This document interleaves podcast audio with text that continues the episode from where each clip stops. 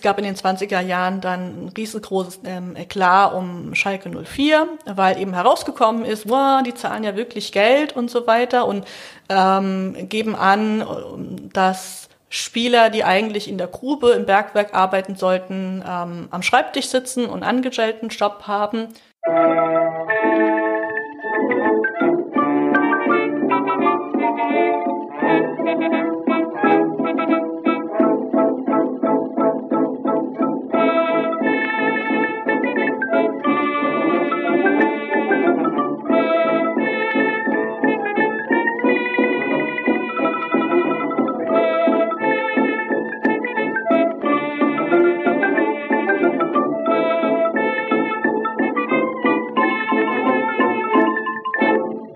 Willkommen zu einer neuen Folge Geschichte Europas, in der mir Petra Tabarelli die Geschichte des Fußballs erklärt.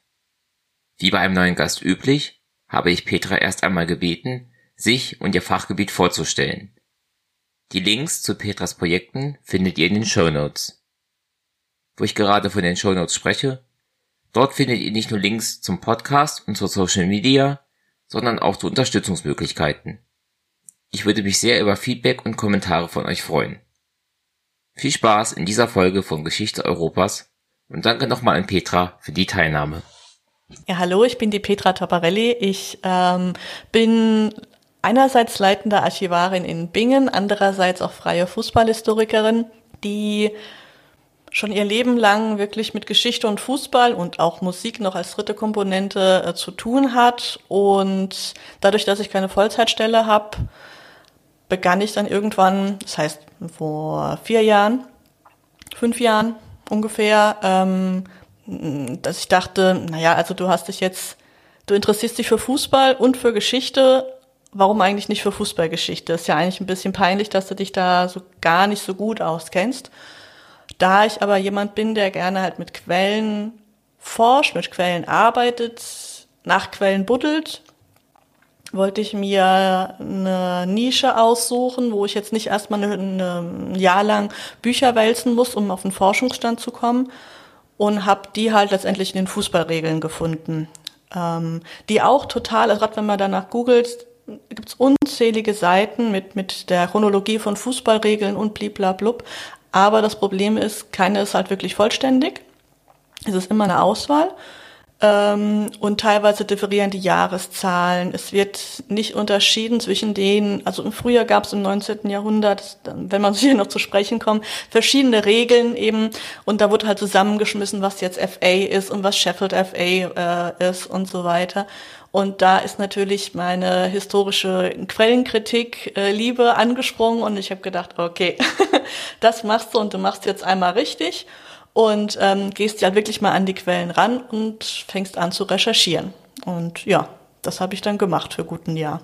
Ähm, ich habe äh, eine Seite veröffentlicht, nachspielzeiten.de, weil ich einfach wollte, dass, also ich meine, was soll ich mit den ganzen Daten bei mir daheim? Das ist zwar schön, aber ich habe ja eben nicht gefunden, was ich gesucht habe und vielleicht sucht jemand anderes noch und deswegen wollte ich einfach alles online stellen und habe diese Chronologien regelweise ähm, als Blogbeitrag eben veröffentlicht und danach auch begonnen, mich wirklich dann in allgemeine Fußballgeschichte einzulesen, einfach weil ich dann ähm, also die Regeln und das Fußballspiel an sich sind sehr stark gekoppelt, die beeinflussen sich immer gegenseitig.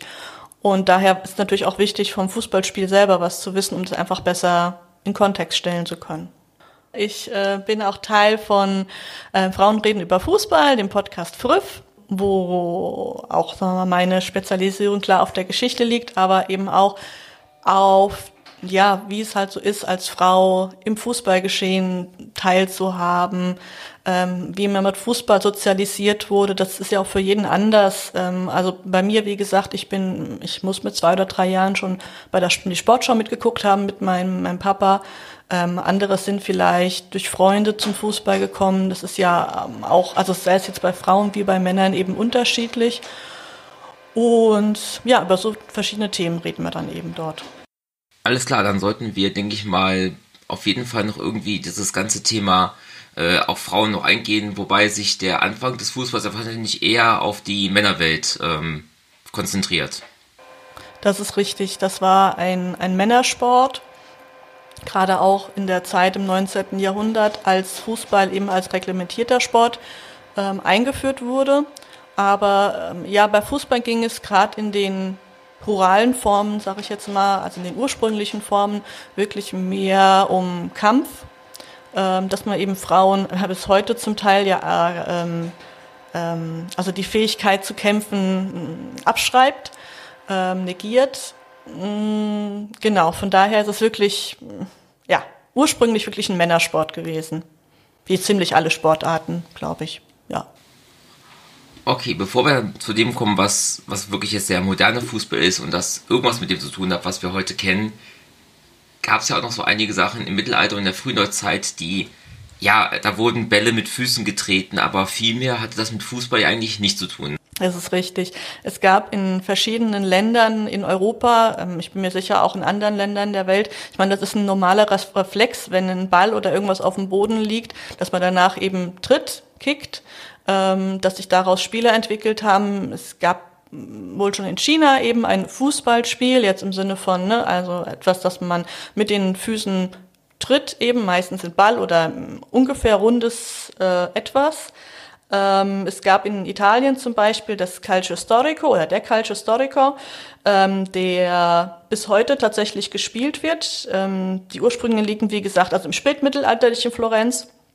Dort fand es immer so im Juni, also am Ende vom Frühling statt, wobei das Finale eben dann schon ähm, knapp nach dem Sommeranfang ausgetragen wurde. Also genauer gesagt geht es um den Johannistag, also den 24. Juni, ähm, weil Johannes der Täufer Florenz Schutzpatron ist. Und ähm, ja, wie du schon sagst, also das Spiel selbst hat jetzt wenig mit dem dem zu tun, was wir heute als Fußball bezeichnen, ähm, so wie ziemlich alle Fußballformen, selbst noch im oder vor dem 19. Jahrhundert. Ähm, das Spiel selbst war so, ähm, die Piazza Santa Croce äh, wurde mit Sand bedeckt und ähm, es gab jeweils zwei Gruppen, Stadtteile, um genau zu sein, von Florenz, mit jeweils 27 Personen. Ähm, und die versuchten, den Ball ins gegnerische Tor zu buxieren, soweit so bekannt. Ähm, allerdings hatte das Spiel mehr eine Mischung aus Rugby und Wrestling denn als Fußball, ähm, obwohl es tatsächlich einige Regeln gab. Ähm, ich liste die einfach mal auf. Ich habe mir das extra rausgesucht, nämlich. Ähm, also die Spieldauer sind äh, ist 50 Minuten. Eine Halbzeitpause gibt es nicht und das Spiel pausiert nur, wenn die Sanitäter aufs Feld müssen. Fliegt der Ball über das Tor, gibt es einen halben Punkt ähm, geht er ins Tor, also zwischen den ähm, Torstangen und unterhalb der Höhenbegrenzung eben, dann gibt es einen Punkt. Handspiel ist erlaubt. Als Schiedsrichter fungieren die Mannschaftskapitäne, ähm, die allerdings nicht am Spiel teilnehmen, sondern vielmehr hm, die Aufgabe des Trainers ähm, und des Managers, ähm, ja, vor allem halt des Trainers eben ähm, erfüllen. Es gibt außerdem sechs Linienrichter, ähm, und der Spielbeginn, äh, das Spiel beginnt mit einem Kanonenschuss und einem, ja, ich sag jetzt mal Einwerfer des Balles, ähm, der entweder den Ball aufs, Tor, äh, auf, aufs Spielfeld schießt oder wirft. Und dann beginnt wirklich der Kampf im, im wahrsten Sinne des Wortes. Also jeder Spieler darf jeden Gegner körperlich angreifen, aber bitte nur eins zu eins Kämpfe. ähm, und der Sieger, also die Siegermannschaft äh, oder das Siegerstadt, oder das Siegerstadtteil äh, erhielt ursprünglich eine Zuchtkuh tatsächlich, mittlerweile aber nur noch in Anführungsstrichen eine Einladung für ein Abendessen. Ähm, also man sieht, das ist wirklich schon so ein äh, etwas salopp gesagt jetzt raufwütigeres Spiel gewesen. Ähm, taktisch sah es jetzt auch so aus, dass diese 27 Spieler in einem 4-3-5-15 sozusagen spielten. Also es gab tatsächlich vier Torhüter und über die Hälfte der Spieler spielt im Angriff. Und ähm, ja, also es ist im Grunde ähnlich wie das Senesa Palio, also dieses Pferderennen in Siena, äh, wo ja auch die Stadtteile gegeneinander antreten. In Florenz war es eben der Stadtteil Santa Croce mit den Azzurri, also die Blauen, in Blau gespielt haben, in blauer Kleidung. Ähm, San, äh, Santa Maria Novella in äh, Rot, Santo Spirito in Weiß und San Giovanni in ähm, Grün. Ähm, genau. Allerdings ist das, muss man dazu sagen, eben nicht der einzige, die einzige mittelalterliche, rurale Fußballform. Es gab zum Beispiel eben auch in, in Frankreich eine solche oder eben auch in England. Und gerade auch die englische basiert oder ähm, fungiert so ein bisschen als Vorbereiter des modernen Fußballs in Anführungsstrichen. Und es wird auch tatsächlich immer noch gespielt, also ähm, so wie in Florenz immer noch auf ähm, Marktplatz eben Fußball gespielt wird, gibt es in England einen Ort namens Ashbourne wo Shrovetide Football gespielt wird. Shrovetide ist ähm, der Fastnachtsdienstag und ähm, ja bezeichnet letztendlich, wann dieses Spiel gespielt wurde. Also ähm, es spielt, äh, die spielten dienstags und mittwochs, also mit Aschermittwoch zusammen. Da war das Spiel nicht, da war das, die Fest, das Fest quasi nicht an Mittwoch vorbei.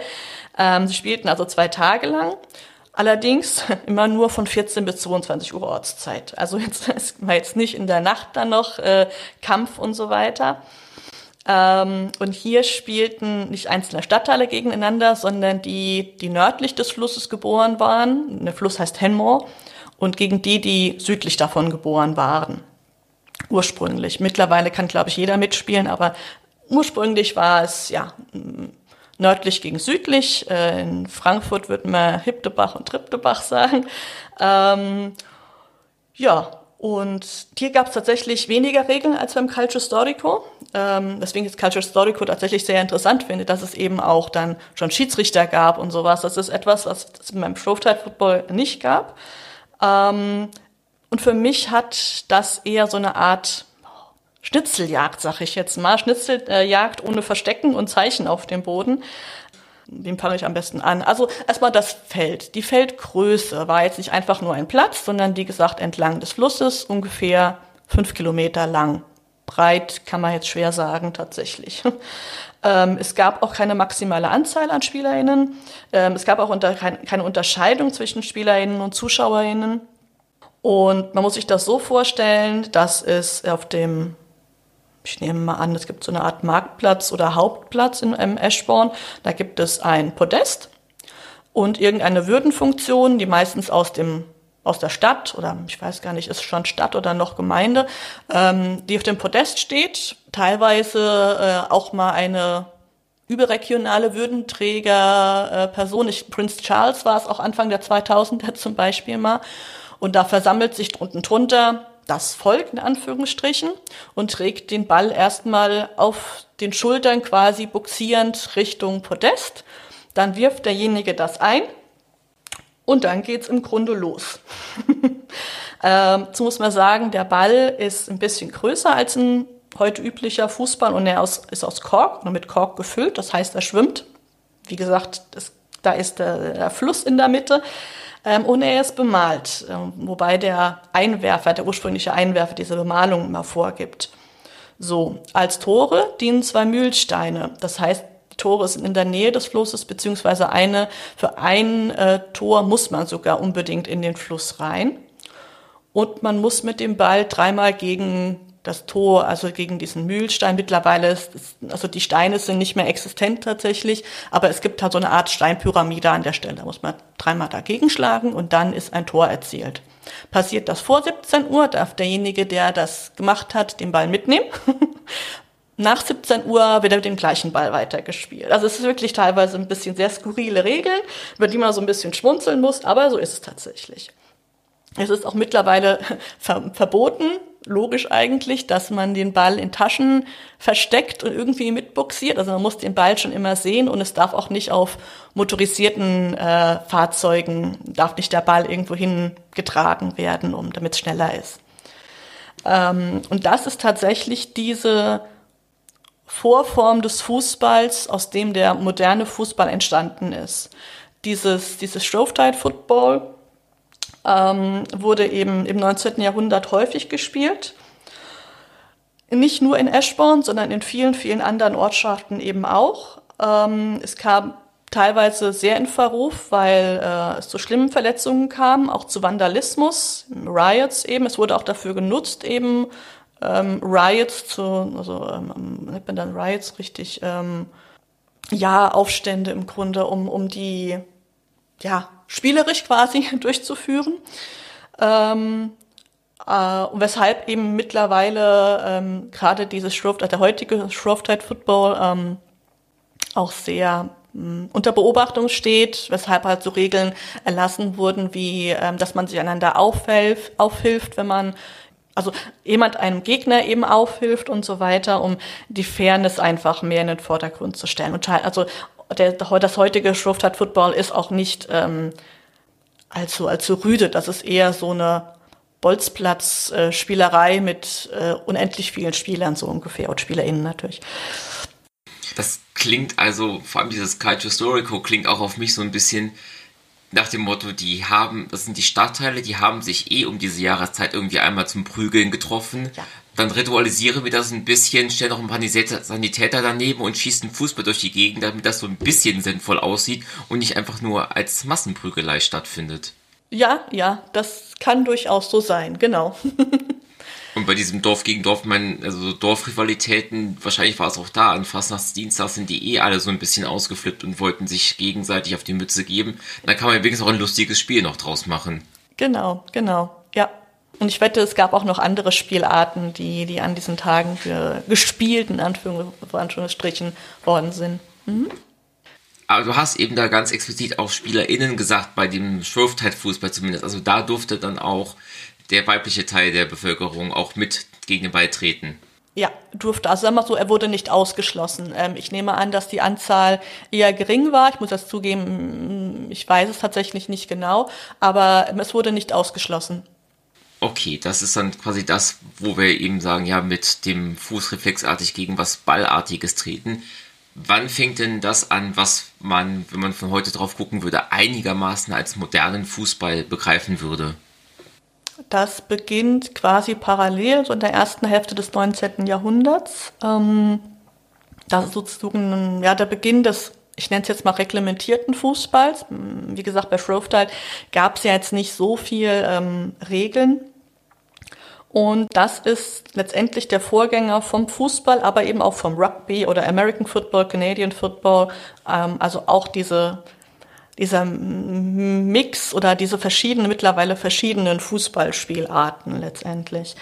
Ähm, es gab in den 1810er und auch den 1820er Jahren ähm, mehrere englische Privatschulen, an denen ähm, Football oder andere Sports äh, wie Cricket zum Beispiel eben eingeführt wurden. Es ist auch tatsächlich so, dass Football eine Winterspielart war oder eine, eine, ein Sport war, den man in den kalten Jahreszeiten ausgeübt hat und ähm, wirklich ganz, ganz lange, auch noch Ende des 19. Jahrhunderts, sicher auch noch heute, ähm, sich ähm, Cricket Clubs gegründet haben, die sich im Winter mit Fußball fit gehalten haben. Also im Sommer über oder in den warmen Jahreszeiten haben sie Cricket gespielt und in den kühleren haben sie dann Fußball oder Rugby gespielt, also Footballspielarten.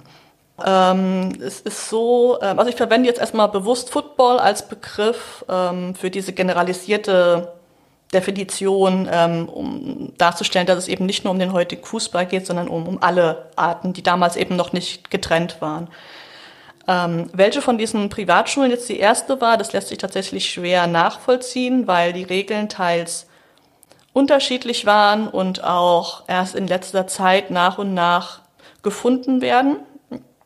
Ähm, überliefert, also ja, was überliefert werden, nein, wirklich gefunden werden, dass die damalige Regel gefunden wird.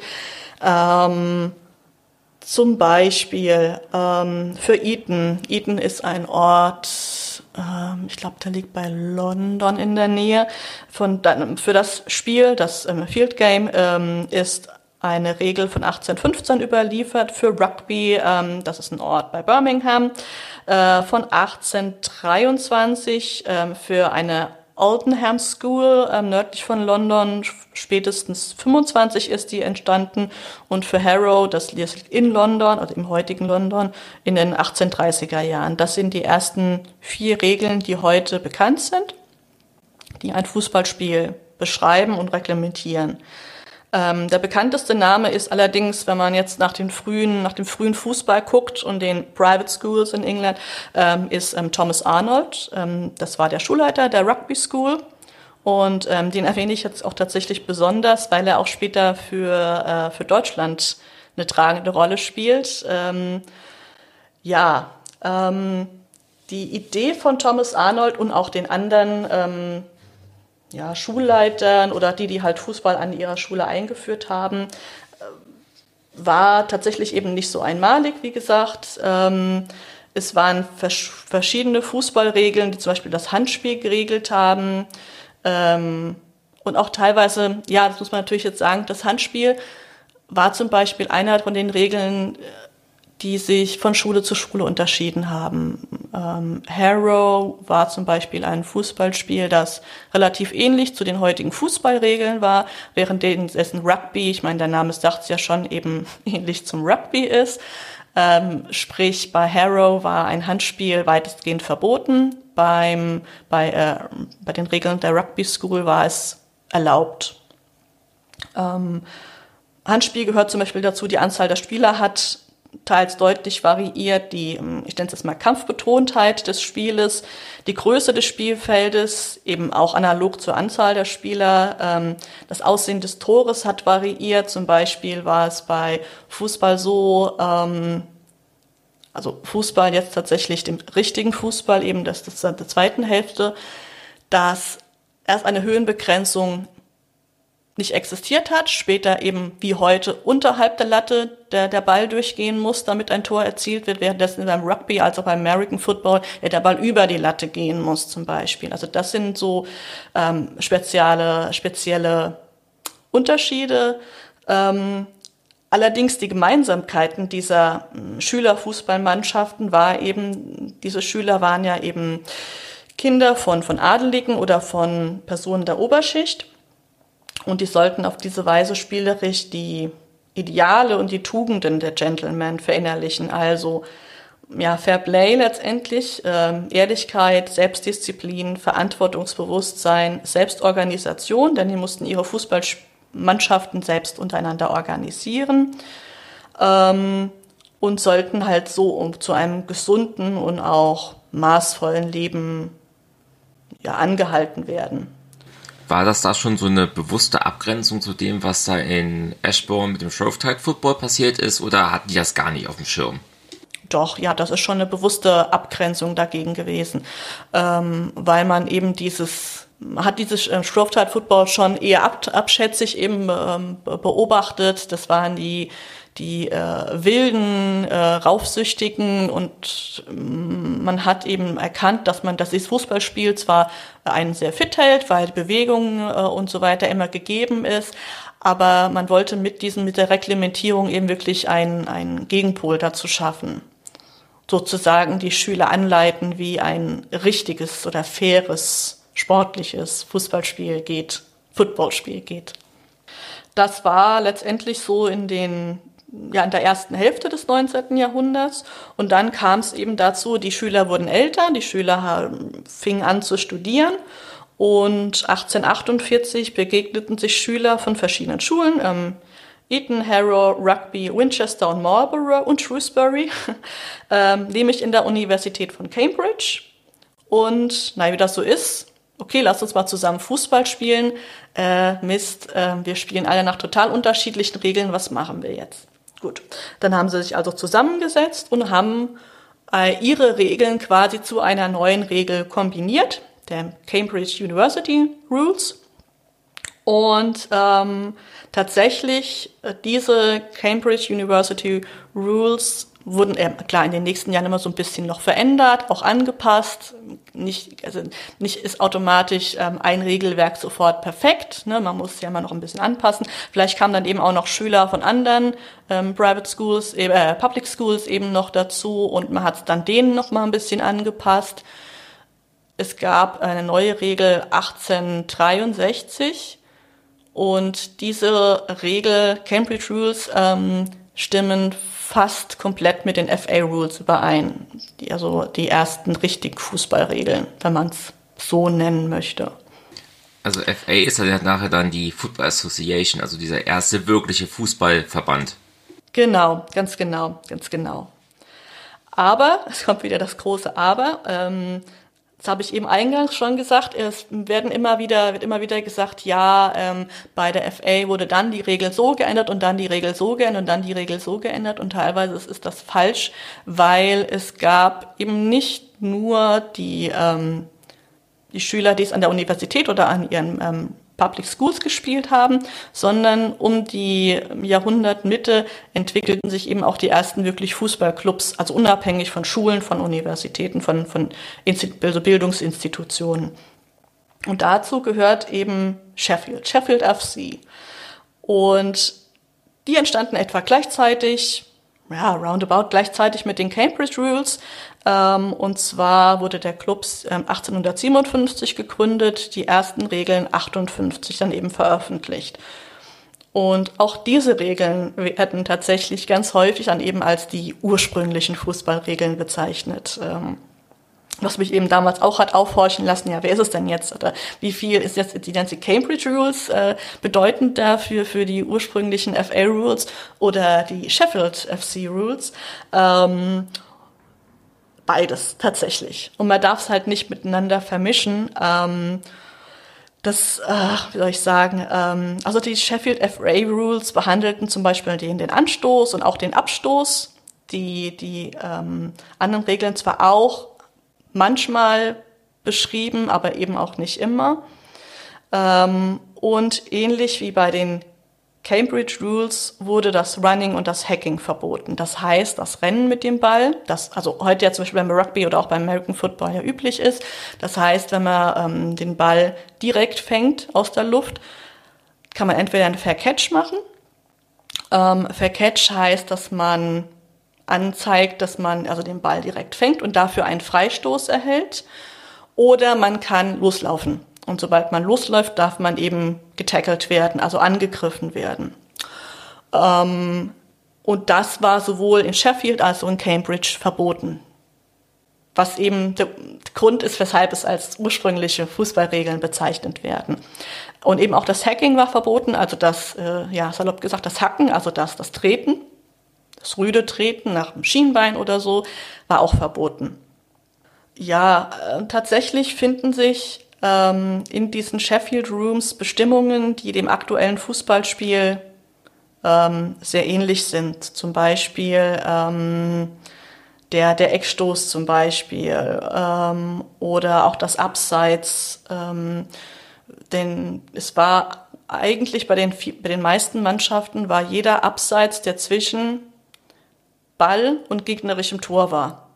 Das heißt, man konnte lange Zeit, die, also nach diesen Regeln, den Ball nur nach vorne spielen. Man durfte nicht irgendwie schon mal zwischen Ball und Tor sich positionieren, um ein Zuspiel zu, äh, zu gewährleisten.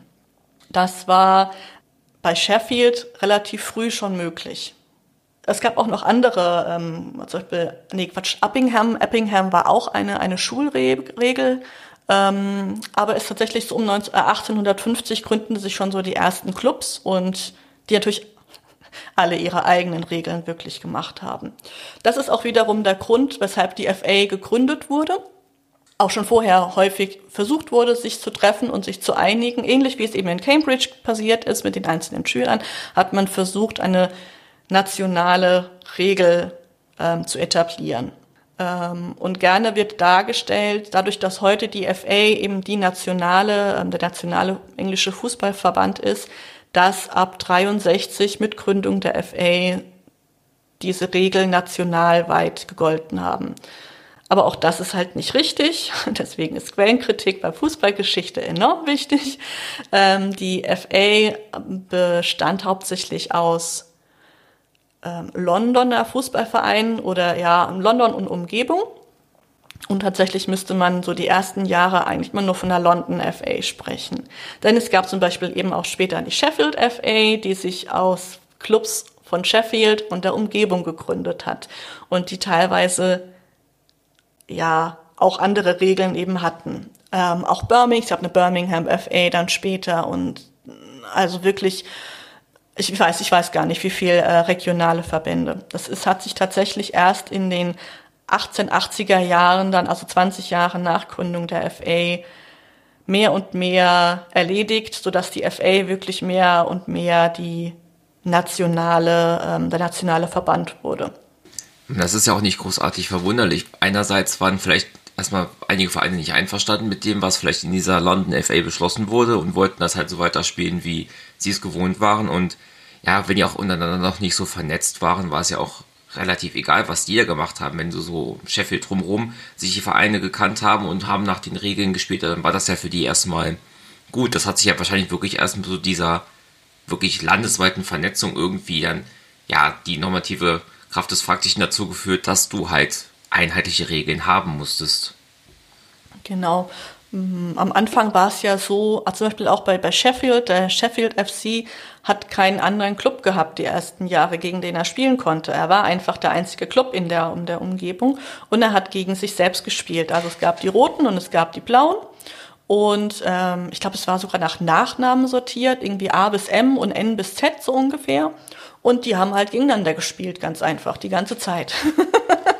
so die ersten das, das Jahre. Klingt, das klingt ein bisschen traurig. Nach dem Motto, keiner will mit uns spielen nach unseren Regeln, dann machen wir das halt selber. Ja, ja, aber auch so war es auch an den Privatschulen. Also die Privatschulen haben eigentlich, die haben mal gegeneinander gespielt, aber das war wirklich schwierig. Ähm, hauptsächlich haben die gegen sich selbst gespielt. Also wenn wirklich mal äh, unterschiedliche Mannschaften gegeneinander gespielt haben, bevor ja, so, also in der ersten Hälfte schon mal. Also danach lief es ja immer noch nicht so ganz rund mit den Absprachen. Ähm, dann hat man entweder sich durch im Vorhinein möglichst ähm, gesagt, okay, wir spielen nach den Regeln der Mannschaft A oder der Mannschaft B. Oder wir mixen sie jetzt mal ganz spontan vor Spielanfang und sagen, okay, wir erlauben das und dafür ähm, ist es okay, wenn ihr da nach euren Regeln spielt und, und so weiter. Also das war es hatte so ein bisschen was von so einer Art Bolzplatz-Fußball, sag ich jetzt mal, dass man einfach sagt so, okay, wo stellen wir denn jetzt unsere Ranzen auf? Okay, da bis da und da geht also jetzt das Spielfeld und ähm, sowas wie nächstes Tor entscheidet und so weiter. Also dieses, ja, man hat halt Fußball ähm, gerade in der ersten, in den ersten Jahrzehnten aus Spaß wirklich gespielt. Also man konnte sich ja auch als Arbeiter gar nicht leisten, die Zeit hatte man ja gar nicht. Ähm, Fußball zu spielen. Sprich, Fußball war wirklich am Anfang in England ein Oberschichtensport, ähm, Aristocracy, aber eben auch, ja, es gab ja dann schon diesen niederen Adel eben, ähm, die sich halt leisten konnten, ihre Zeit mit Fußball oder mit anderen Sports eben zu, zu verbringen, um sich fit zu halten, um zu zeigen, wie fair man spielt. Ähm, das war diese damalige Art von Fußball tatsächlich, ja. Das heißt, wenn wir schon bei den Regeln so ein Durcheinander haben, sind wir von sowas wie Wettbewerben, Pokalen, Ligen schon noch meilenweit entfernt. Ja, wobei tatsächlich diese Pokale eben dazu geführt haben, dass die FA sich als nationaler Verband durchgesetzt haben. Ähm, zum Beispiel, ähm, also es wurde, es gab ab 72, meine ich, ähm, erste Länderspiel, England, Schottland das war eben dann schon, so waren schon die ersten, also auch da hat man sich vorher tatsächlich ähm, geeinigt, nach welchen Regeln man spielt. Ähm, meistens hat England dann, oder auch gegen, mit, mit den Jahren hat England dann gesagt, wir nehmen unsere Regeln. Und es gab den sogenannten FA Cup, ähm, den es ja heute auch noch gibt. Und zwar alle Mitgliedsmannschaften der FA spielten gegeneinander in einem Pokal, äh, also in einem Wettbewerb eben. Und es wurde einfach lukrativ oder man hat auch als, nein, ich muss anders anfangen. Tatsächlich, nochmal zurück zu 1850, damals gab es eine Gesetzesänderung, die erlaubt hat, dass die Arbeiter einen halben Tag frei bekommen, tatsächlich. Und ähm, viele Fabriksbesitzer haben angeregt, oder haben ähm, Sportclubs gegründet, auch Fußballclubs, aber auch andere Sports, ähm, gegründet, damit die Arbeiter sich diesen halben Tag nicht besaufen, auf gut Deutsch. Und was Sinnvolles tun, also Fußball zu spielen oder eben, wie gesagt, andere Sportarten. So, das heißt, es entwickelten sich, ja, das war eher so ähm, in den 1870er Jahren fing das erst so richtig an, verschiedene Arbeitervereine. Äh, Manchester United ist zum Beispiel so einer, der sich aus einem Arbeiterclub entstanden ist. Arsenal, ich meine, da steht ja im Wort schon drin, dass eine Munitionsfabrik war. Ähm, das waren Clubs, ähm, die ganz anders waren. Also die haben ja Fußball nicht nur eben aus Muße und aus Spaß an der Freude gespielt, sondern ähm, einerseits die Spieler wollten gewinnen. Es gab also diesen diesen Wettbewerbs ähm, diese Wettbewerbsstimmung. Und die Clubbesitzer haben natürlich auch gemerkt, cool, wir können damit was verdienen. Wir können äh, Eintritt nehmen für die Zuschauer, dann verdiene ich noch ein bisschen was dazu. Und der Pubbesitzer des Ortes hat einen Resultatservice ähm, quasi ähm, ähm, ähm, angeboten, sodass, wenn Spiele woanders stattfinden, man eben in seinem Pub was trinken konnte und nebenbei per Telegramm informiert wurde, hier, unsere Mannschaft hat wieder ein Tor bekommen oder ein Tor geschossen. Das heißt, hier entwickelte sich schon so diese erste Welle von Kommerz, Fußballkommerz tatsächlich. Ähm, das ist der Urgroßvater der Sportschau-Konferenz. Sozusagen, ja, ja, muss ich das wirklich dann so vorstellen. Ähm, ich weiß, es gab ja im März diesen Jahres ist ähm, The English Game veröffentlicht worden, eine kleine Netflix-Serie, ähm, genau über diese Zeit eben und auch über so einen Arbeiterverein, ähm, den ähm, Darwin FC die gegen die ähm, Old Etonians spielen. Ähm, Old Etonians, da sagt der Name eben auch schon, das waren die Alumni der Eton, der Eton School. Also sprich die Arbeiter gegen Aristokraten. Und ähm, ja, also die Zeit war wirklich dann eben diese sehr große, also da hat sich der Fußball sehr gewandelt. Da hat der moderne Fußball im Grunde seinen, seinen Stempel bekommen in dieser Zeit. Ähm, und ach so, ja genau, FA Cup, da kam ich ja dann eben darauf. Ähm, diese Arbeitervereine wollten natürlich auch beim FA Cup mitspielen, ist ja lukrativ. Haben die natürlich nach den FA Rules gespielt. Sie sind also Mitglied geworden bei der FA, obwohl sie eben aus Norden stammten und eigentlich Sheffield viel näher zu ihnen wäre. Aber ähm, also ich glaube mittlerweile hat ähm, Sheffield hat auch relativ früh schon die, ähm, also ist Mitglied geworden bei der FA hat allerdings seine eigenen Regeln weiterhin gespielt, was eigentlich völlig, was, was nicht erlaubt war. Also die FA hat ganz klar gesagt, hier Leute, wenn ihr Mitglied bei uns werdet, dann spielt ihr nach euren Regeln. Äh, nach unseren Regeln, Entschuldigung, nach unseren Regeln. Ähm, das haben sehr viele nicht gemacht. Also es gab in den ersten Jahren immer wieder Beschwerden von der FA, die gesagt haben, Leute, ist es in Ordnung, wenn ihr gegeneinander Fußball spielt, aber bitte nutzt unsere Regeln. Es, es, es ist Mist, wenn ihr da irgendwelche Sachen, nur weil sie euch nicht gefallen, dann verändern ähm, und nach, nach euren Mixregeln spielt. Jetzt weder Rugby sind noch FA-Rules oder so, sondern ja, halt wie gesagt, diese Absprachen vorher waren. Ne?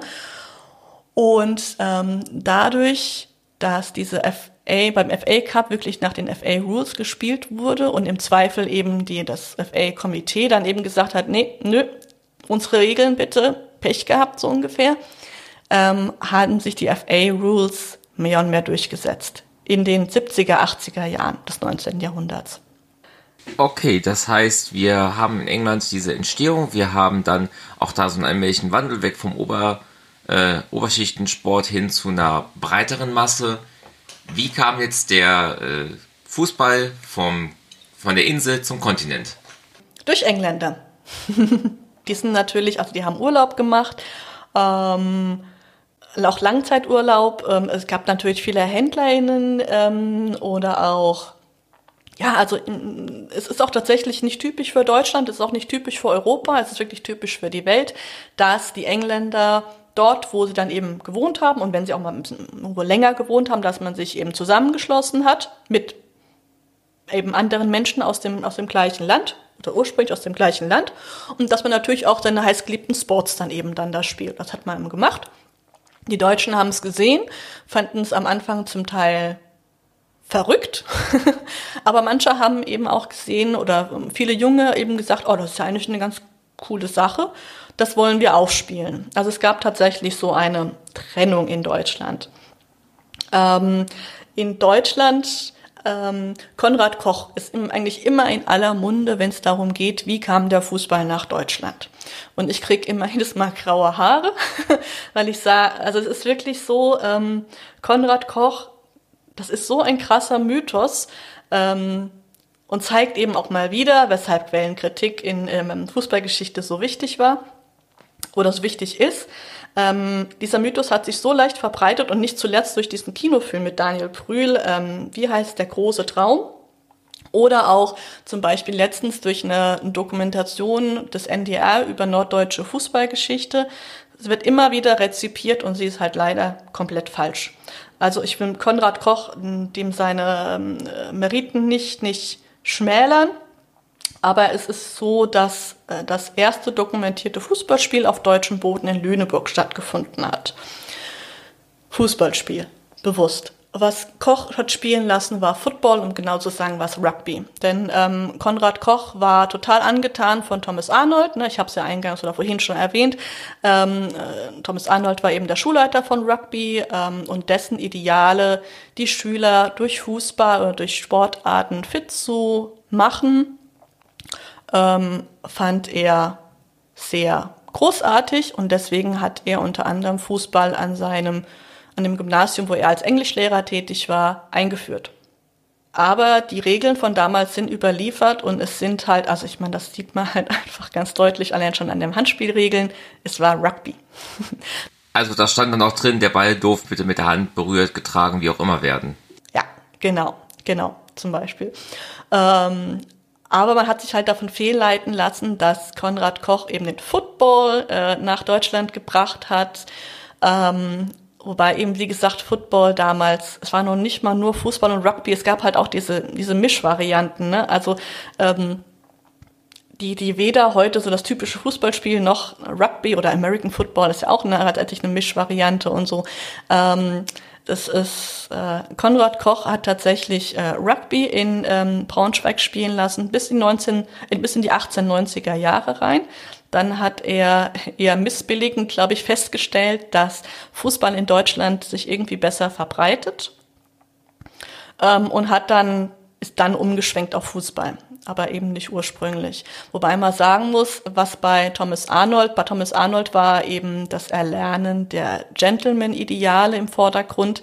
Bei Koch war es die, hm, ich nenne es jetzt mal Wehrtüchtigkeit sozusagen. Ähm, also Konrad Koch war einer von jenen, die Fußball oder Football ähm, als idealen Wehrsport gesehen haben, die eher national orientiert waren und gesehen haben, also sowas wie ähm, der Kampf bis zur letzten Minute, alles geben für die eigene Mannschaft und so weiter. Das sind ja Sprüche, die sowohl zum soldatischen als oder zum militärischen als auch zum Fußball passen oder zu Mannschaftssportarten passen. Ähm, das hat, man hat relativ früh bei den Militärs gemerkt, dass man den Fußball sehr gut ähm, benutzen kann, eben als Wehrsport, um eben eine Mannschaft, also eine militärische Mannschaft so zu bilden und eben damit die sich eben auch fit halten kann. Um, es gab allerdings halt auch die, die andere Richtung. Walter Bensemann ist da die bekannteste Figur, ähm, der sehr kosmopolitisch orientiert war und viel mehr Fußball als Völkerverständigung eben gesehen hat. Also ähm, sprich verschiedene Länder spielen Fußball und können miteinander spielen, nicht gegeneinander, sondern eher miteinander spielen. Ähm, es ist nicht dieses, wir sind ja mit, wirklich in der Zeit des Imperialismus ne, und des, auch der, der, des Nationalstrebens und so. Ähm, das waren wirklich diese beiden Strömungen, die es politisch gab, haben sich im Fußball auch wieder gespiegelt, gerade im Fußball.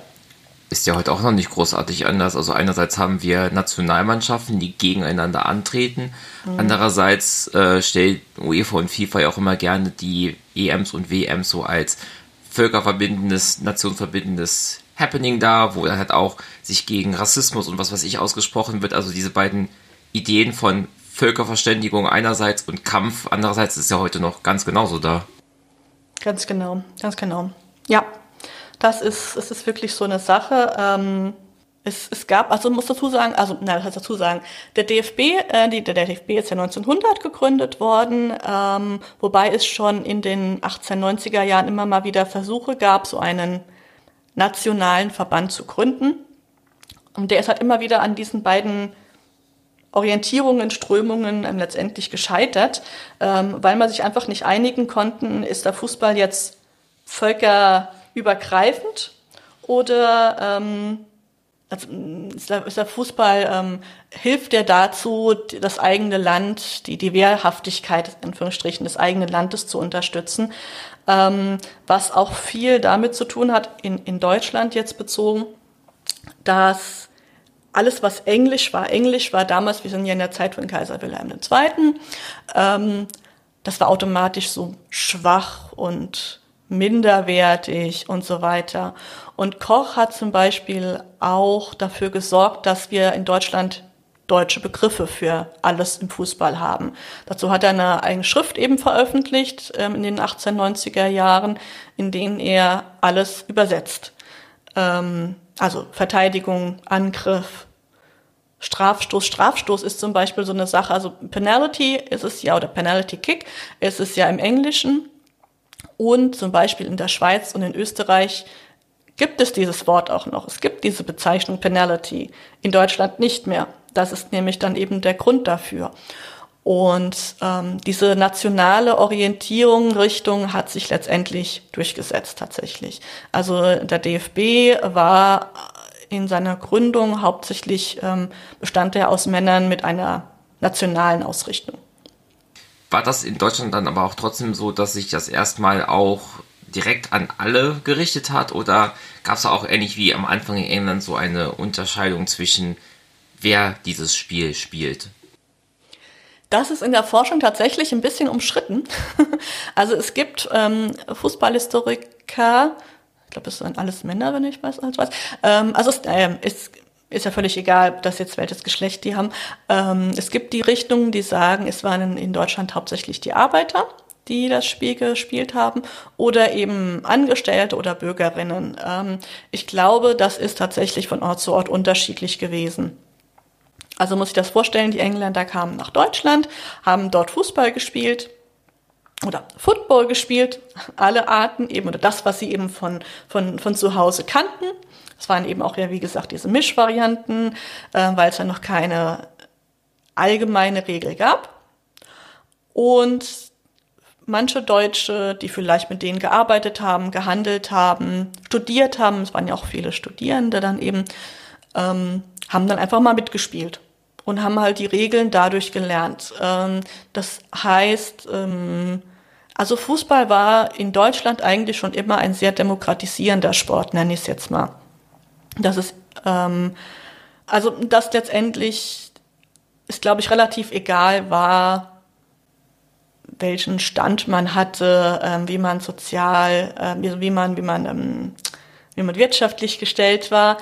Ähm, ja, das ähm, ist, glaube ich, unterschiedlich und hat sicher auch damit zu tun, ob jetzt Studierende miteinander gespielt haben oder ob man sich über als, als Händler quasi gekannt hat oder ähm, vielleicht ähm, ja sich Fabrikbesitzer oder so ähm, ausgetauscht haben und dann halt mal zusammen gekickt haben.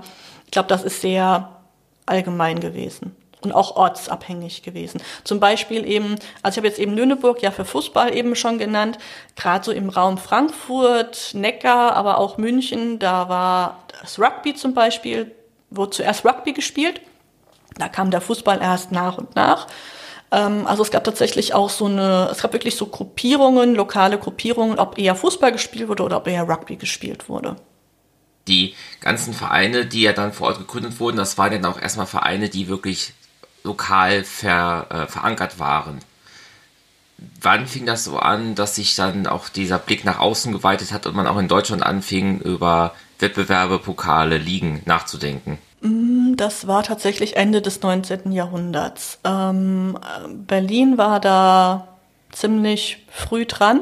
Ähm, in Berlin gab es zwei Verbände, die sich beide eigentlich liebend gerne als nationaler Verband äh, ausgebreitet hätten, aber es hat halt nicht so wirklich geklappt. Ähm, und auch hier, das ist auch wieder das Spiegelbild eben der des Gesamtdeutschen.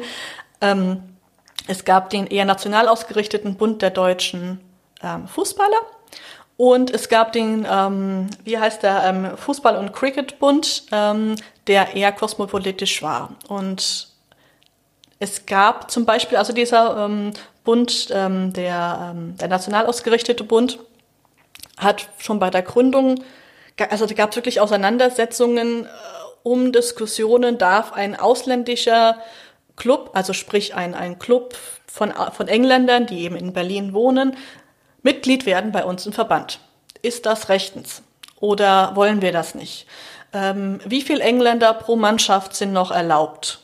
Ähm, sowas. Also da sieht man schon diesen nationalen Charakter. Währenddessen beim Fußball- und Cricketverbund, ähm, da waren tatsächlich auch ganz viele English-Clubs. Also es gab tatsächlich ganz viele Fs, also EFs quasi oder EFCs, EFCs, English Football Club, die eben, naja, der Name sagt's ja eben schon, von den Engländern gegründet wurden, die halt diese Engländer sind, die eben nach Deutschland gezogen wurden zum, zum Arbeiten oder eben ja ähm, zumindest eine Anlaufstelle waren für die Engländer, die zeitlang in England ge gearbeitet haben. Tatsächlich also hat sich also diese Mannschaft von den EFCs häufig verändert, weil die halt nur ein halbes Jahr in Deutschland waren und danach halt wieder zurück nach England sind oder vielleicht auch nur mal sechs, sechs Wochen da waren und dann halt mal die sechs Wochen beim EFC des örtlichen, der örtlichen Stadt eben gespielt haben. So muss man sich wirklich vorstellen. Also das war, das war jetzt nicht, also man kann das tatsächlich nicht, noch nicht richtig mit, mit heute vergleichen. Ähm, es war noch ja, alles eben in der Mache. Also es ist ja wirklich erstmal entstanden. Es ist ja nicht so, dass man gesagt hat, okay, das England ist ganz gut, das übernehmen wir jetzt einmal eins zu eins. Und es ist wirklich auch in Deutschland genauso entstanden, wie es in England nach und nach entstanden ist. Und wenn wir dann jetzt so ein bisschen den Blick noch weiter nach außen öffnen, also wir haben das, wie gesagt, es ist in England so nach und nach entstanden, es ist auf, in Europa so nach und nach entstanden. Wie sah es dann weltweit aus? Mhm.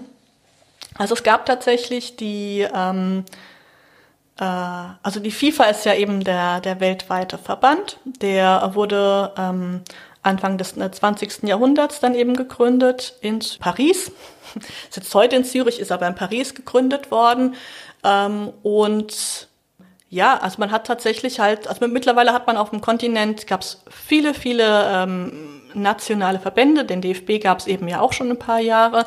In anderen Ländern gab es schon seit den 1890er ähm, Jahre nationale Verbände und man wollte sich einfach mal zusammenschließen, um ja, also da war auch nicht unbedingt jetzt der völkerverständigende ähm, Antrieb da, aber es ging einfach um eine Standardisierung, um eine Zentralisierung letztendlich des Fußballs. Man war sich aber zu dem Zeitpunkt wenigstens schon über die Regeln soweit einig, dass da nicht diese Diskussionen, die in England geherrscht haben, nochmal in dem Maße wiederholt werden mussten. Ja, ja. Ähm, ich muss es äh, ganz, ganz klar kann man es tatsächlich nicht sagen. Also in England gab es, ähm, das ganz kurz jetzt um, zu rekapitulieren oder nicht rekapitulieren, ähm, überhaupt mal zu sagen, ähm, in England wurden, äh, also schlossen sich die vier nationalen Verbände Irland, also damals Irland, heute nur Nordirland, Wales, ähm, Schottland und England zusammen ähm, weil die, wie gesagt, immer wieder mal gegeneinander spielten. Sie konnten ja noch nicht gegen, ähm, auf ähm, Kontinentaleuropa oder so spielen, weil es da eben noch nicht diese Nationalmannschaften gab, diese Auswahlmannschaften gab. Und man schloss sich zusammen ähm, zum, ähm, zu den Home Nations sozusagen und gründeten das International Football Association Board. Und dieses Board, also ein Gremium, hat 1886 zum ersten Mal Regeln erlassen, die für alle vier Home Nations gelten sollten. Ich muss auch wieder hier sollten sagen, weil sich natürlich wieder nicht alle dran gehalten haben. Das wurde mehrfach immer wieder erwähnt und ermahnt.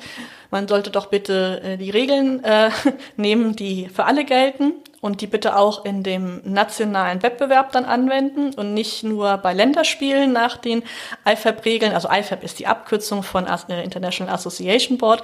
Ähm, nicht nur bei Länderspielen nach diesen Spielen, sondern bitte auch bei den lokalen ähm, Meisterschaften, die es dann eben in England schon gab. Und die FIFA hat diese Regeln übernommen. Äh, natürlich hat sich so gut wie keiner erstmal dran gehalten. Also man hat die zwar übernommen, aber eben auch nach dem eigenen Gusto ein bisschen angepasst und so. In Deutschland gab es tatsächlich erst ab 1930 eins zu eins die IFAB-Regeln. Vorher waren das ja, Orientierungen. und ich weiß jetzt tatsächlich nicht, wie es in Frankreich oder so war, aber ähm, in Deutschland hat es länger gedauert.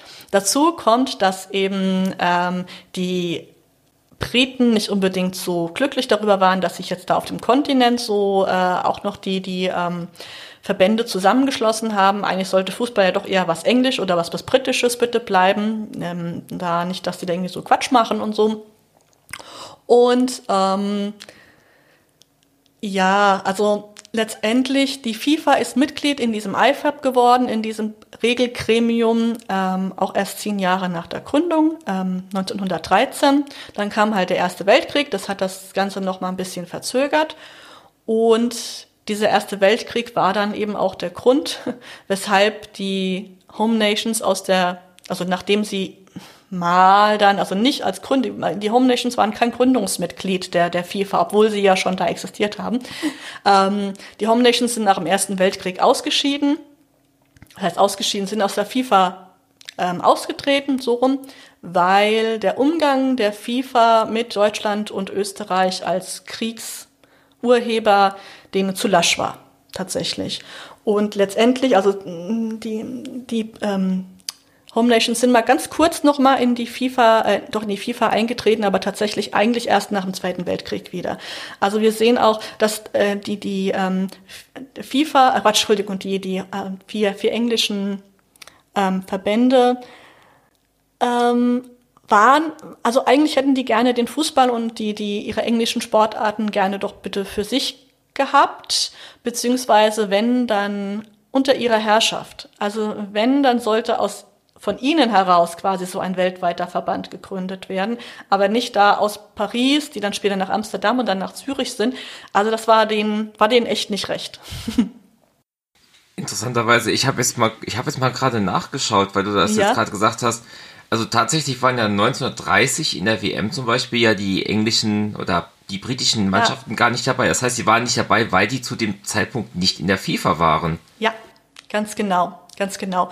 Und so ähm, auch Deutschland war ja zum Beispiel nicht dabei, allerdings jetzt nicht, weil die nicht Mitglied in der FIFA waren, sondern ähm, die, die erste WM fand ja in Uruguay statt und ähm, in Deutschland gab es zu dem Zeitpunkt ja noch keinen professionellen Fußball. Ähm, und ich glaube, die Überfahrt nach Uruguay hätte allein schon zwei Wochen gedauert, einfach. du musst ja mit Schiff fahren. Ne? Ähm, und also ich will gar nicht dann ausrechnen, was das an, an Ausfall, Lohnausfall letztendlich für die Spieler bedeutet hätte. Plus, wir sind ja jetzt in der Zeit von der Weltwirtschaftskrise, wo es ja eh gerade im Fußballer, die waren ja gerade in dieser Mittelschicht, die dann eben besonders ähm, davon betroffen war. Ähm, das, das ging nicht. also die Länder, die tatsächlich dann nach Uruguay sind, ich glaube Belgien war darunter, ja, und so, das waren die Länder, die von der Weltwirtschaftskrise dann auch nicht so betroffen waren. Okay, das mhm. ist jetzt echt interessant. Ähm, inwiefern war denn auch diese ganze, ich sag mal, was du eben erzählt hast, Internationalisierung, Standardisierung dieses Fußballs auch damit zusammenhängend, dass etwa zeitgleich auch diese olympische Bewegung aufkam, also auch, auch da wieder so ein Bestreben war, so eine weltweite Sportaktion zu starten. Hat das sich irgendwie gegenseitig beeinflusst? Ja, ja, hat es. Also Olympia, olympische ähm, äh, Olympia ist ja wirklich als Völkerverständigung per se gegründet worden, wieder gegründet worden. Also eben diese kosmopolitische Sicht. Und ähm, tatsächlich die Weltmeisterschaft ist das, das Gegenteil, die eben ja bewusst eben nicht diese, also für die für die Mannschaften waren, die eben der Fußball war eben in der Zeit nicht allzu kosmopolitisch allein auch schon einfach durch die, durch die politischen mh, mm, Probleme und ähm, auch Orientierungen. Ähm, es gab ein olympisches Fußballturnier, das muss ich dazu sagen. Bei denen wurde schon, also bei Olympia wurde Fußball gespielt, aber ähm, es haben immer weniger mitgemacht, so dass eben die gerade gesagt hat, okay, wir, wir wollen ähm, unser eigenes Turnier wirklich haben und nicht nach den olympischen Idealen spielen.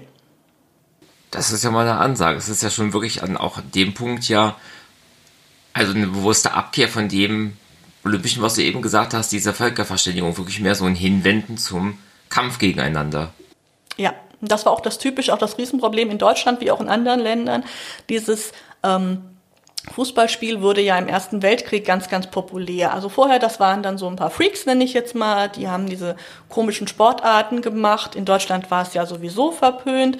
Ähm, Stichwort Fußballmelei von, von Karl Planck. Also eigentlich wollte man ja in Deutschland eben den stählernen Turner und so weiter machen, der sie ja die Muckis und so weiter gezeigt hat und nicht nach dem Ball tritt und da so schlachsige Bewegungen macht. Ähm, und dann hat sich allerdings der Fußball, also der ist wie gesagt unterstützt worden vom Militär. Man hat auch auf den Exerzierplätzen Fußball spielen lassen.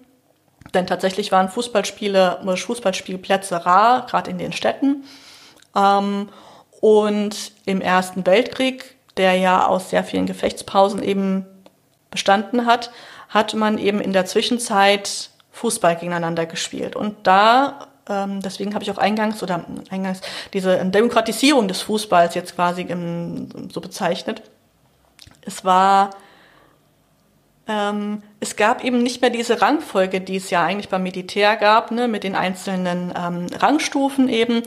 Man hat einfach miteinander Fußball gespielt. Es war egal, ob da jetzt ein Soldat gegen irgendeinen hohen Offizier gespielt hat und so weiter. Man war einfach eine Mannschaft und man hat zusammengehalten. Und dieses Fußballspiel, gerade das Fußballspiel, wurde ungemein populär, sowohl innerhalb des, innerhalb eines Landes, als auch, wir erinnern uns alle jetzt an, an diese Weihnachts, das Weihnachtsfußballspiel, ne? Ähm, es gab also auch Fußballspiele zwischen den einzelnen, ein, äh, den verschiedenen Gegnern. Ähm, wo man ja wiederum jetzt sagen könnte, hm, eigentlich nationale Ausrichtung des Fußballs, aber doch irgendwie wieder so ein bisschen völkerverständigend oder so ein bisschen ähm, also diese, diese, diese Mischung, man hat natürlich gegen äh, versucht, England gegen Deutschland war das, glaube ich. Ich weiß es gar nicht mehr genau. Also dieser, dieser Christmas Truce, das war zwischen deutschen und englischen Schützengräben auf jeden Fall, ja. Genau, genau. Das, ähm, einerseits war, wollte man natürlich die Engländer als Deutsche eben besiegen. Und trotzdem war es ja, also ich meine, die hätten sich auch einfach alle platt schießen können, ja, salopp gesagt. Und trotzdem haben sie miteinander Fußball gespielt. Das heißt, es ist schon immer so, so, ein, so, ein, so dazwischen letztendlich gewesen. Ähm, und man hat nach dem Ersten Weltkrieg in Deutschland eben auf sein Fußballspiel, sein Fußballspiel nicht verzichten wollen. Ähm, das Fußballspiel, was man gelernt hat, was man das man liebgewonnen hat in den letzten Jahren und das war ein sehr, sehr rüdes Fußballspiel. Ähm, also es hatte nichts mit dem heutigen Fußballspiel, oder nein, nicht nichts, aber sehr wenig zu tun. Es war schon, schon ein bisschen, also man hat natürlich immer noch, das Handspiel war nicht erlaubt, also es war jetzt kein, kein Rugby in dem Sinne, aber man hat ziemlich hart zugetreten, geschlagen und ähm, also die Fouls waren schon, schon ziemlich übel. Das Problem war, es gab auf einmal ganz, ganz viele, die Fußball gespielt oder Fußball spielen wollten. Die Clubs sind aus dem Boden geschossen wie sonst was. Die Mitglieder des DFB explodiert. Aber es gab nicht genügend Schiedsrichter oder nicht genügend ausgebildete, gute, geeignete Schiedsrichter. Das heißt, es wurden Menschen einem als Schiedsrichter abgestellt, die entweder viel zu harsch reagiert haben auf diese, diese rüde Spielweise oder die haben sie durchgehen lassen, weil sie gefürchtet haben, dass die Spieler danach hier einmal so an den Hals greifen, sage ich jetzt mal salopp. Ne? Ähm, das hat natürlich auch wiederum dazu geführt, ähm, dass dieses, also dieses sehr sehr unterschiedliche Auslegen der Regeln ähm, dazu geführt, dass es einen großen Unmut gab bei den Spielern, also auch bei den Zuschauern. Auch die Zuschauer, also dieses typische also vorher gab es schon ein paar Zuschauer, um Gottes Willen, auch gerade so in den 1910er Jahren sind die teilweise dreistell äh, vierstellig gewesen in den Städten. Aber gerade in den 1920er Jahren, als Fußball eben ein Massenphänomen in Deutschland geworden ist, gab es exorbitant viele Fußballzuschauerinnen und die haben auf den Rängen auf gut Deutsch einfach auch mal die Sau rausgelassen. Also das, was sie sich im Alltag nicht getraut haben, was nicht gesellschaftlich anerkannt war, jetzt da irgendwie mal ähm, ja, sich daneben zu benehmen, haben sie auf den Rängen teilweise gemacht, teilweise, um Gottes Willen. Also es gab auch, äh, nicht jedes Fußballspiel ist jetzt in der Rauferei, in, in der Rauferei geendet, ähm, aber es gab halt immer mal wieder welche, die einfach ihren Frust ähm, auf dem Feld oder seitlich des Feldes dann halt rausgelassen haben. Das hat eben auch noch dazu geführt, dass viele Schiedsrichter nach ein paar Spielen gesagt haben, so das war's, hab keinen Bock mehr auf die Scheiße.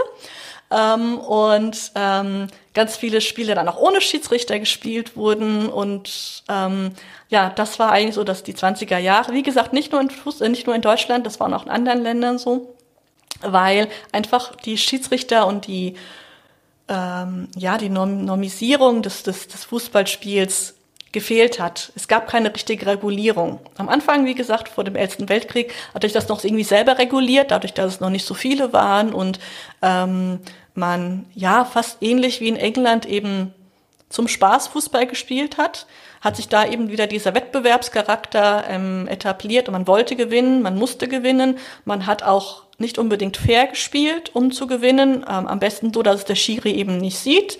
Ähm, ist auch so ein bisschen, äh, ja, versteckte Fouls eben. Oder ähm, gesagt, da war doch gar nichts, ne, wie es heute hier auch ist. Das ist ja so typisch für dieses dieses Wettkampfspiel. Auf dem Bolzplatz ist das ja nicht unbedingt so, sag ich jetzt mal. Ähm, da da gibt es zwar vielleicht auch mal ähm, Uneinigkeit, äh, ob jetzt das ein Tor war oder nicht ein Tor war, aber dann findet man sich irgendwie zusammen. Und das Problem war eben, dass in Deutschland in dieser Zeit, in den 20er Jahren, das alles zusammengekommen ist. Und das hat ein Riesenkuddelmuddel gegeben. Und ähm, ich versuche jetzt irgendwie an die äh, einzelnen Regeln, DFB-Regeln der 20er Jahre zu kommen, um mal zu gucken, wie die sich unterschieden haben von den, von den internationalen Regeln. Weil, wie gesagt, die Deutschen haben da teilweise, die haben die Regelnummerierung geändert, weil sie die englische oder die internationale nicht sinnvoll fanden. Ähm, es waren auch so Dinge wie ähm, der Freistoß und der Strafstoß.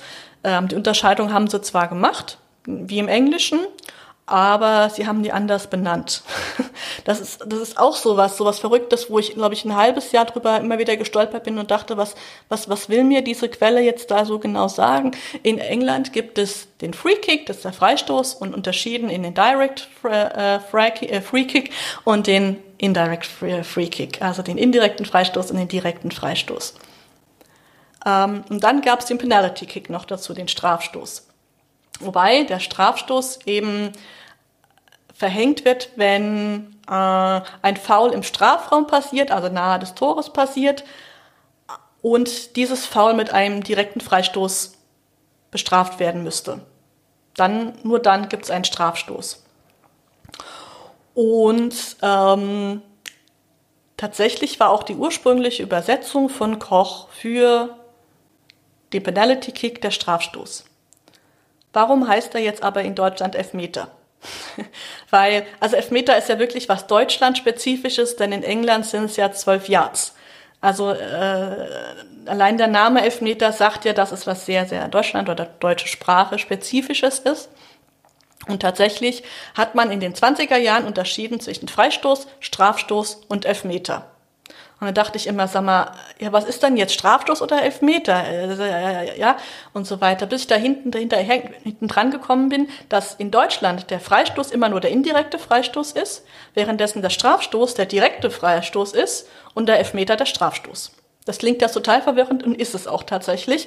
Ähm, die Deutschen haben unterschieden im Grunde die, die Freistoßvarianten zwischen Freistoß und Strafstoß. Und der Elfmeter war diese, diese spezielle Strafstoßvariante.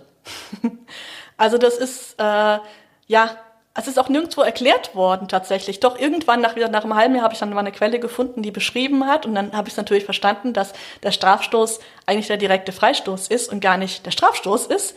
Aber ähm, also das ist wirklich schwierig mit den Regeln. Ähm, also man denkt immer, die waren ja alle gleich und da kann man doch eigentlich relativ schnell ähm, abhandeln, die Quellen. Es ist ein Durcheinander wie sonst was. Und das macht es auch so interessant für mich. das glaube ich dir sofort. Das ist ja, wo man so richtig schön in dieses Nitty-Gritty rein kann und schauen kann, okay, wie hat sich das dann wirklich entwickelt und dann später auch, ähm, ja, wie wurde es ähnlich im Endeffekt? Ja, ganz genau. Jetzt habe ich, äh, als ich mich auf die Folge vorbereitet habe, ein bisschen recherchiert habe, mich auch sehr darüber gewundert, dass die UEFA erst 1954 gegründet wurde. Jetzt hast du eben schon erzählt, einerseits gab es diese Probleme mit der ähm, mit der Weltwirtschaftskrise in den 20ern, die Engländer, die nicht so ganz froh waren, was die Europäer mit ihrem schönen Spiel angestellt haben und noch diese ja auch weitergreifende ja Rivalität zwischen den Nationen. Lag das daran, dass es in der Zwischenkriegszeit nicht zu einer Gründung einer europäischen Fußballvereinigung kam? Tatsächlich zählte die FIFA 1945 eben ähm, 60 Mitglieder, wobei die Hälfte eben aus Europa kam.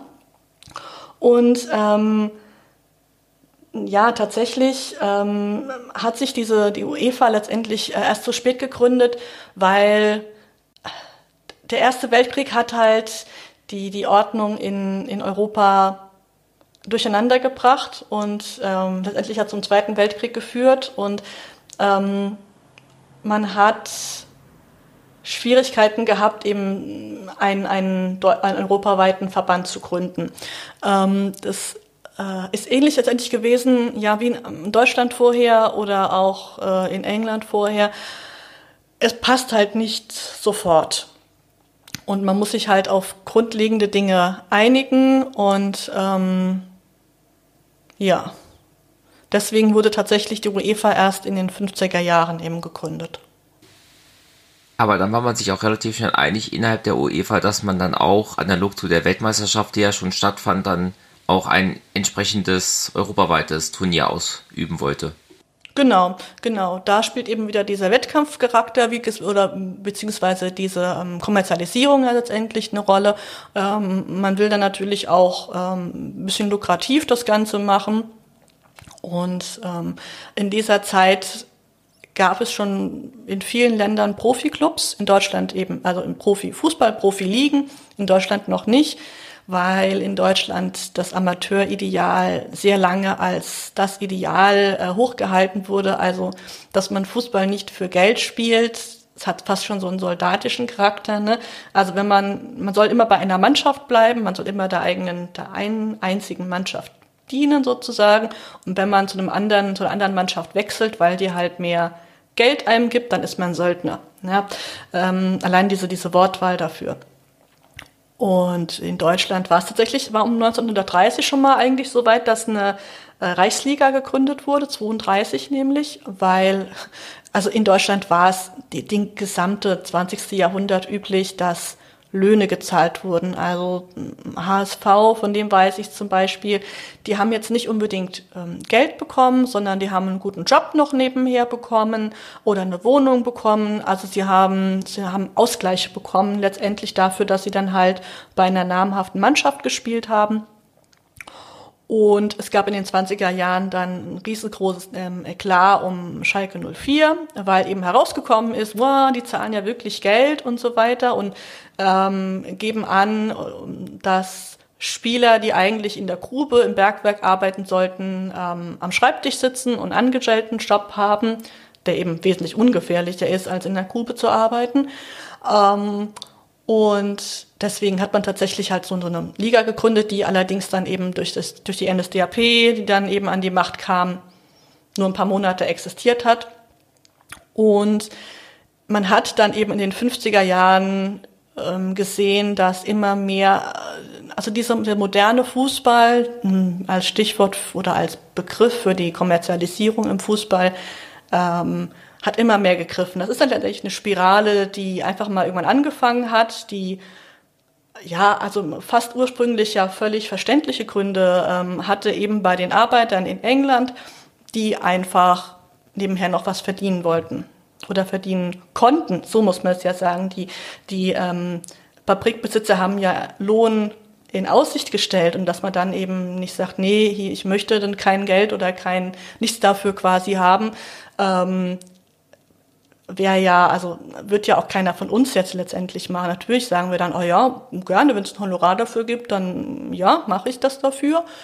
Und dafür brauchten aber natürlich die Fabrikbesitzer wiederum Geld durch die Einnahmen, sprich sie brauchten gute Spieler, damit möglichst viel ZuschauerInnen eben kommen zum Fußballspielen und so weiter. So war ja im Grunde der Beginn erst von dieser Kommerzialisierung im Fußball, die dann eben letztendlich im Profi Fußball eben ja nicht nur endet, sondern die wird ja immer noch weitergeführt. Wir diskutieren ja heute immer noch über, über die Kommerzialisierung und äh, wie viel ist noch gut und beziehungsweise ist es schon längst nicht mehr gut, aber wann wird's denn im Grunde schlimm? Also, ne, ähm, wohin wollen wir wieder zurück? Ähm, das ist da letztendlich entschieden oder äh, ähm, ähm entstanden und in den 50er Jahren, das war so auch so mal noch mal so ein Dreh- und Angelpunkt eben innerhalb Europas, deswegen auch da die Gründung der, der UEFA, dann eben die Einführung der EMs, ähm, dass man mh, hm, auch nicht mehr nur in dem eigenen Land gespielt hat, sondern eben auch in andere Länder gewechselt ist, um dort eben Fußball zu spielen. Vielleicht eben auch, weil man als deutscher Spieler gerne Geld verdienen möchte und das halt in Deutschland nicht ging, aber woanders halt Italien oder so schon ein bisschen mehr Geld gewunken hat. Ähm, das ist letztendlich einfach nur eine weitere Stufe gewesen in der Fußballgeschichte. Ich glaube, zum Abschluss möchte ich noch zwei Fragen stellen. Und zwar das eine ist, findet nächstes Jahr eine EM statt? Nur kurz zum Kontext, wir sind jetzt also quasi im Oktober 2020 und in einer Situation, wo viele Leute vermuten, dass wir so am Anfang einer zweiten Welle der Covid-Pandemie sind. Also die ist, ähm, sollte ja eigentlich dieses Jahr stattfinden. Wie sehr warst du überrascht oder ja, dass dieses dann doch auch sehr kommerzialisierte Ereignis dann ähm, abgesagt wurde? Das würde ich auch gerne wissen. äh, äh, wenig überrascht. Also ich war äh, ähm, eigentlich habe ich mir sogar viel schneller erhofft, aber ich kann verstehen, dass ähm, ein Rattenschwanz dahinter hängt, der erstmal ähm, besprochen werden muss. Ich befürchte tatsächlich, um auf eine Eingangsfrage ähm, zurückzukommen, dass sie im nächsten Sommer stattfindet und zwar auf jede, auf, auf jede Fälle, äh, auf jeden Fall, auf alle Fälle und auf jeden Fall, weil der Präsident der UEFA, Ceferin, ähm, ein sehr großer Befürworter ist, dass ja der Fußball muss weitergehen und ähm, er ist ja so ungefähr so eins der der wenigen Sachen, schönen Sachen oder Ablenkungssachen, die die Menschen ja derzeit haben und so weiter. Und ähm, ich sehe das sehr kritisch, weil ähm, ja dieses The Show Must Go On ähm, passt einfach nicht zu dem, was was Corona jetzt gerade in der in der Welt verändert. Also wir erleben ja alle, dass wir viel, viel mehr in uns gekehrt leben, viele Dinge überdenken. Ähm, und dagegen ist diese The Show Must Go On einfach völlig konträr und fast aus, völlig aus der Zeit gehoben fast. Ne? Natürlich verstehe ich den wirtschaftlichen Hintergrund von Schäferin. Ne? Also es sind bestimmt Unmengen an Verträgen und so weiter. Und wenn die platzen, hat äh, die UEFA vielleicht äh, große wirtschaftliche Sorgen, weil sie ähm, in den letzten Jahren nicht unbedingt dafür gesorgt hat, dass da Rücklagen sind, um sowas aufzufangen. Ähm, aber rein aus dem gesellschaftlichen, auch moralischen Blickwinkel finde ich's, äh, glaube ich, dass die EM stattfindet und dass es katastrophal ist. Wenn sie stattfindet, wer gewinnt denn? Um, ähm, nicht Deutschland, das glaube ich nicht. ähm, ich kann mir vorstellen, dass ja, es ist tatsächlich schwierig. Irgendwie ähm, der Fußball, ja, wer, wer gewinnt? Das ist tatsächlich deswegen schwierig, weil ich jetzt, die typischen Länder sind ja Deutschland, England, Italien, äh, Frankreich. Und keines von den Ländern, Spanien noch, ähm, ist gerade allzu gut drauf, wenn ich die Ergebnisse so angucke.